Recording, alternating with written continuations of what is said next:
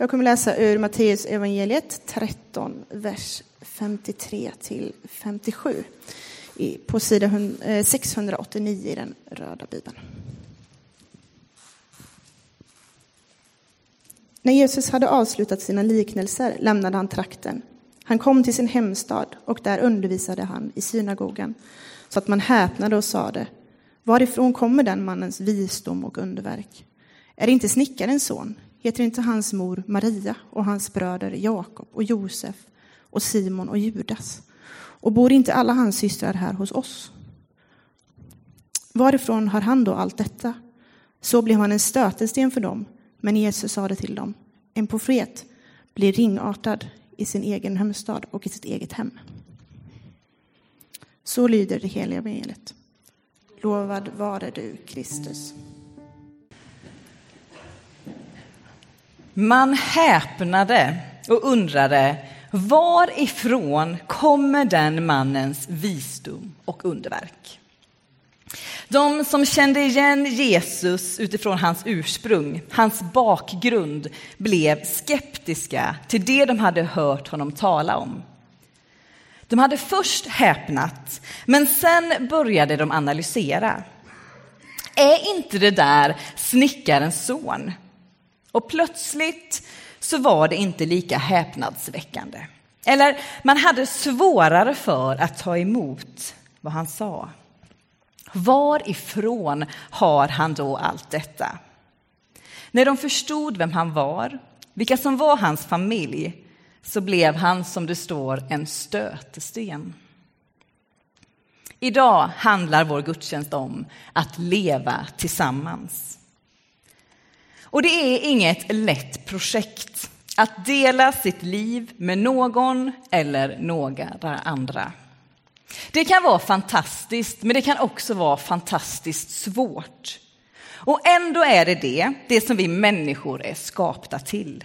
Att dela våra liv, gemenskap med varandra och inte minst gemenskap med Gud. Nu kommer ett litet boktips för den som tycker det är kul att läsa olika teologer. Jag läser en bok som heter Ömsint liv i en våldsam värld. Och det spelar ingen roll vilka det är som har skrivit den, men för dig som tycker det är kul att veta så heter de Stanley Hauerwas och Jean Vanier. En bok om att leva tillsammans. Och på ett ställe i den boken så står det så här. Att tro på Jesus är att lita på att vi är älskade. Att tro på Jesus är att lita på att vi är älskade. Men detta klarar jag inte av ensam. Jag behöver gemenskap. Jag behöver vänner. Att våga lita på att jag är älskad. Att alla är älskade av Gud. Att våga se att inte bara mina vänner eller min närmsta familj är älskade, utan alla, oavsett etnicitet, ålder, kön, social status, religion. Alla är vi älskade av Gud. Och jag har hört detta under hela mitt liv. Alla är lika mycket värda. I söndagsskolan, och det är någon av er som gick i söndagsskolan ungefär samtidigt som mig, så sjöng ni säkert den här sången. Eh, Röd och gul och vit och svart gör detsamma har han sagt. Jesus älskar alla barnen på vår jord. Det är så självklart och samtidigt så kan jag inte låta bli att tänka, är det verkligen så självklart? Märks det på mitt sätt att vara att alla människor är lika mycket värda? Är älskade? Hur tänker jag egentligen kring de människor som är väldigt olik mig själv? Människorna som hörde Jesus började fundera på, är det där inte snickarens son? Heter inte hans mor Maria? Bor inte alla hans systrar hos oss? Och plötsligt så lyssnade man på ett annat sätt, eller så slutade man helt att lyssna. Vad är det som gör att vi, att du, börjar lyssna på en annan människa på ett annat sätt?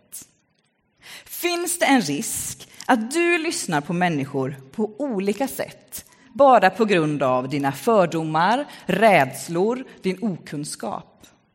Hindrar våra rädslor och fördomar oss från att dela livet och finnas till för varandra.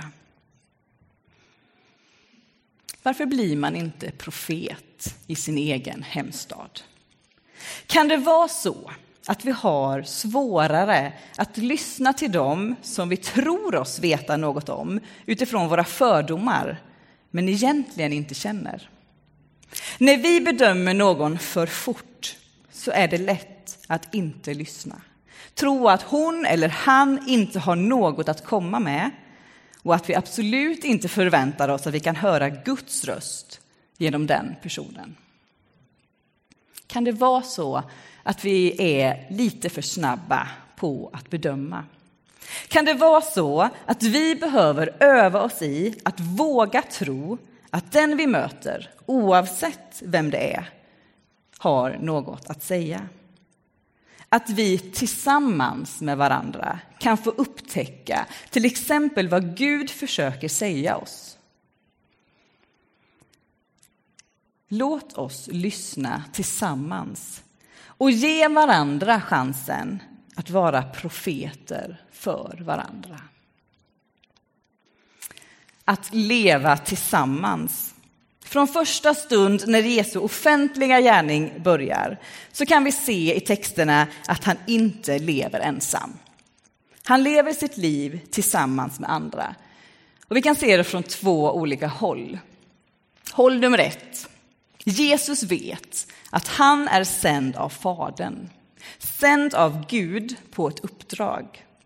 Och Jesus verkar inte i sig själv, han vet att han är beroende av den helige Ande i allt han gör. Alltså en slags gemenskap inom Gud. Så det andra hållet, som handlar om en medmänsklig gemenskap.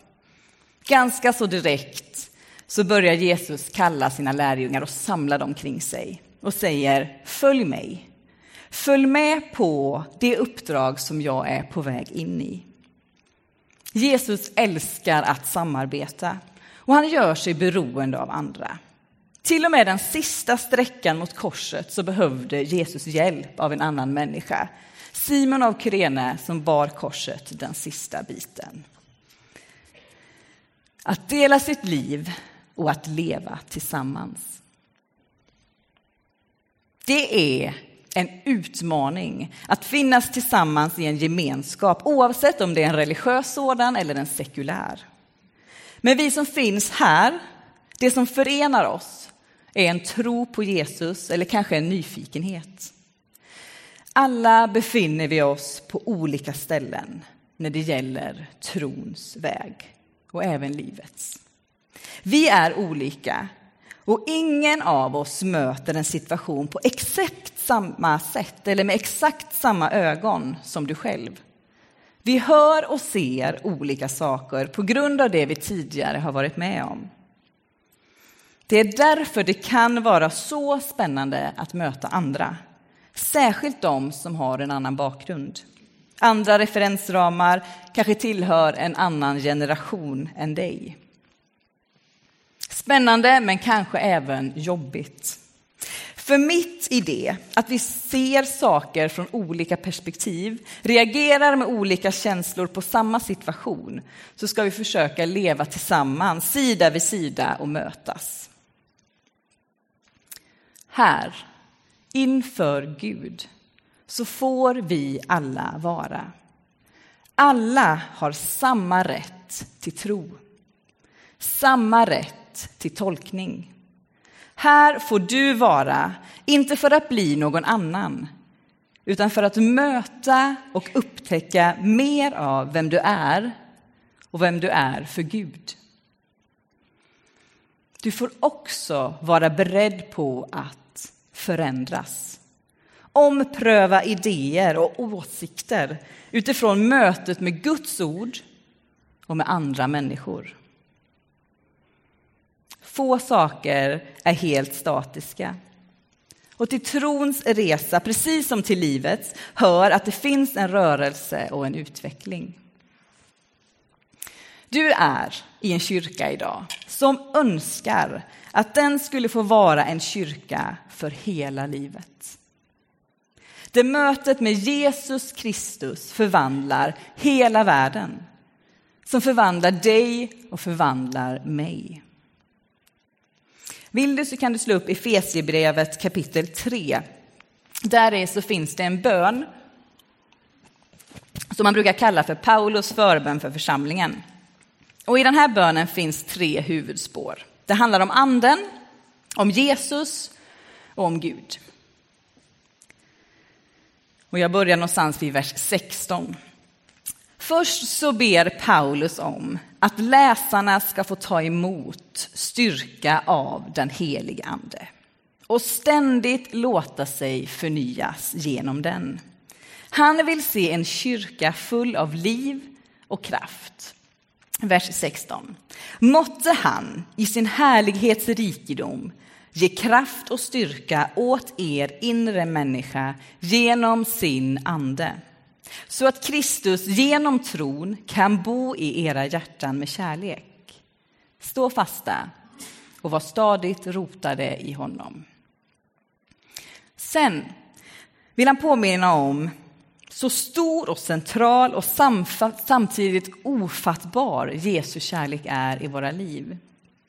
Att det inte handlar om kunskap och förståelse utan det handlar om att lära känna kärleken och skapa en relation till den. Lära känna, det är något som vi gör tillsammans. Vers 18. Så att ni tillsammans med alla de heliga förmår fatta bredden och längden och höjden och djupet och lära känna Kristi kärlek som är väldigare än all kunskap tills hela Guds fullhet uppfyller er.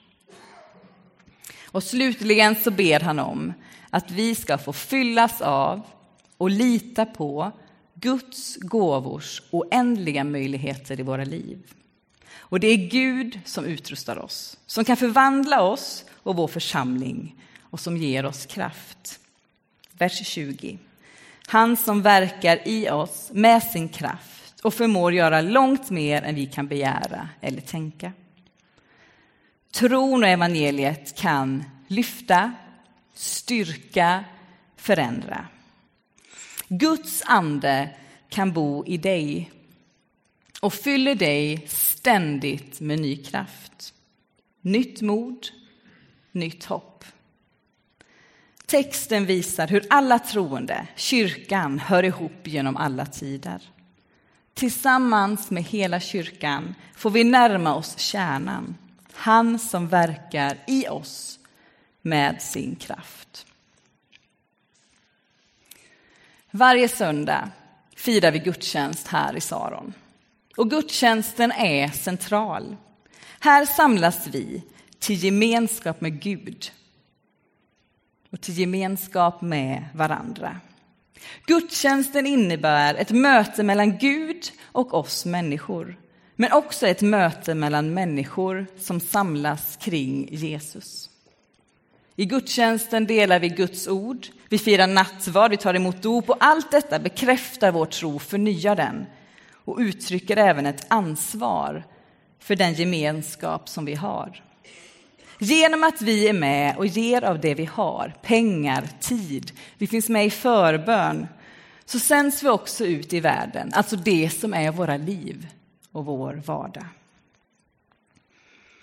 Den kristna församlingen är inte en förening. Det är inte en intresseorganisation eller ens en åsiktsgemenskap. Den kristna församlingen är så mycket mer. Och den främsta bibliska bilden det är att det är en familj. Det är en generationsöverskridande gemenskap. Och det är ganska så sällsynt i vårt samhälle. Så låt oss vårda om det. När jag började läsa till pastor så pratade jag ganska ofta i telefon med min mormor. Och I de samtalen så brukade jag testa mina predikningar och de olika kurserna som jag hade för att se om de var relevanta för någon som var över 70 år, precis som jag tyckte att de var relevanta. Och I de här samtalen så började jag förstå, genom mormors sätt att ställa frågor kring tro och tvivel, att tro är något levande. Något som man aldrig blir klar med. Något som är livgivande, inspirerande och viktigt att samtala om oavsett ålder. Och jag insåg att jag kan lära mig så mycket av min mormor. Men även att hon kan lära sig så mycket av mig. När vi delar vår upplevelse av tro och tvivel. Tron blir vi aldrig färdiga med. Tron går alltid att samtala om, dela med sig av, vända och vrida på. Och det betyder så mycket att göra det över generationsgränser och med människor som kanske till och med är väldigt olik mig själv. Och om församlingen nu är en familj så betyder det att jag och du, vi behöver se på varandra som systrar och bröder. Vänd dig lite om där du sitter. Systrar och bröder, vi är en familj. Och det är inte bara de som är precis som du som sitter här inne. Och det är då det blir extra svårt. Det hade varit lite lättare om alla var som jag, att samsas. Men det blir en fråga om hur jag lyssnar på människor. Precis som när Jesus var i sin hemstad. Då kröp sig skepticismen på när de började placera in honom efter deras vanliga måttstock, där man bedöms utifrån ursprung. Hur möter du, lyssnar du på människor? Tar du emot, välkomnar du människor olika beroende på vem det är? Är människors ord olika mycket värda beroende på ålder, utbildningsnivå, etnicitet, kön?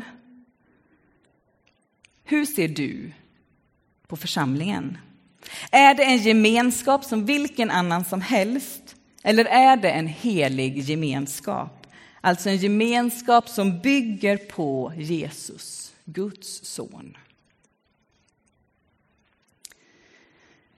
Jag och min man har två döttrar och när en av dem för några år sedan blev sjuk så var det för oss självklart att höra av oss till vår församling och be dem att be för henne och för oss.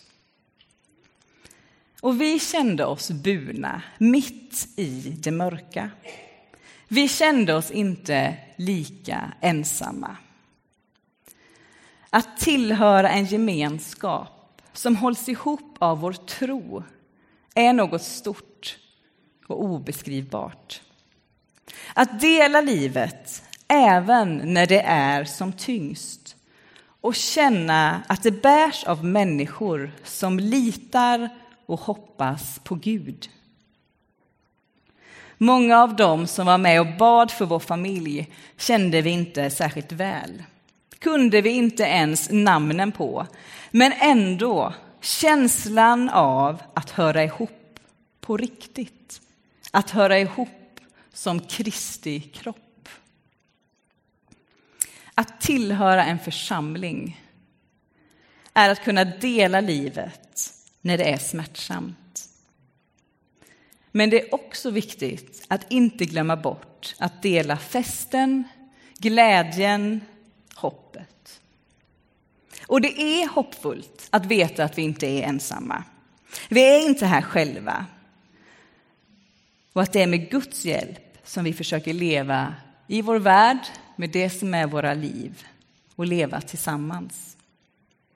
Det är Jesus som är centrum, den gemensamma nämnaren i vår gemenskap. Jesus som kom för att ge världen liv. Och nu vänder jag mig till dig, till mig, till oss som kanske har varit kristna länge. När Jesus kommer till sin hemstad, där han hittar överallt, känner typ alla, så märker han att de välbekanta ansiktena börjar vända sig bort när de hör hans budskap.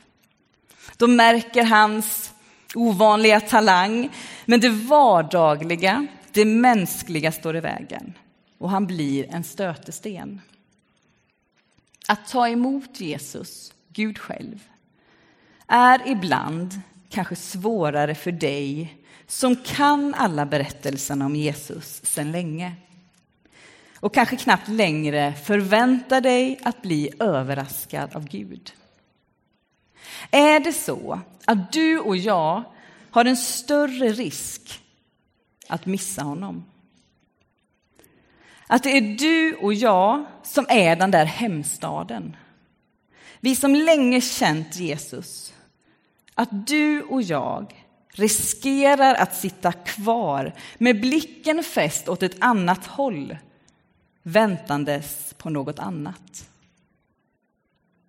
Så att vi, du och jag, missar vad Jesus vill säga. Och de andra, de som du och jag inte räknar med på grund av förutfattade meningar, de möts av Jesu kärlek och närhet. De kan ta emot det, för de är närvarande och nyfikna på vad Jesus vill.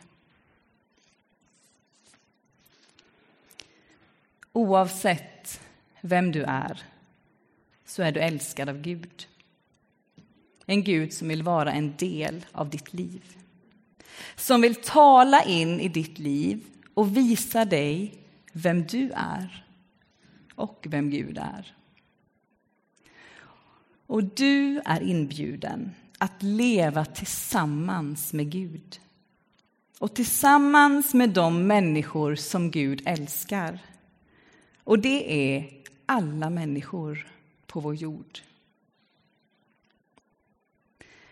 Och det klarar vi inte på egen hand. Vi behöver hjälp. Och Paulus bön i Efesierbrevet får bli även vår. Vi ber. Herre, ge kraft och styrka åt vår inre människa genom din ande. Så att du genom tron kan bo i våra hjärtan med kärlek. Hjälp oss att stå fasta och vara stadigt rotade i dig. Amen.